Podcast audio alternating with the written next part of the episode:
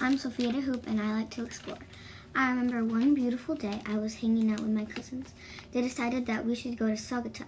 So there we were on our way to Saugatuck Brewing Co., the restaurant. I got a pizza with a root beer. After we ate, we went down to the water. The water was 76 degrees Fahrenheit. We dove right in. My cousin and I would dive into the giant waves. After a while, we got a break of swimming. We went on the dunes. They were so steep and the sand was so hot. As we hiked up, the leftover water on us kept us cool. Finally, we got to the top and took a little break. Then we ran down the giant dunes. After that, we went swimming and made a sandcastle. When I got home, I told my mom and dad all about it. It was so much fun.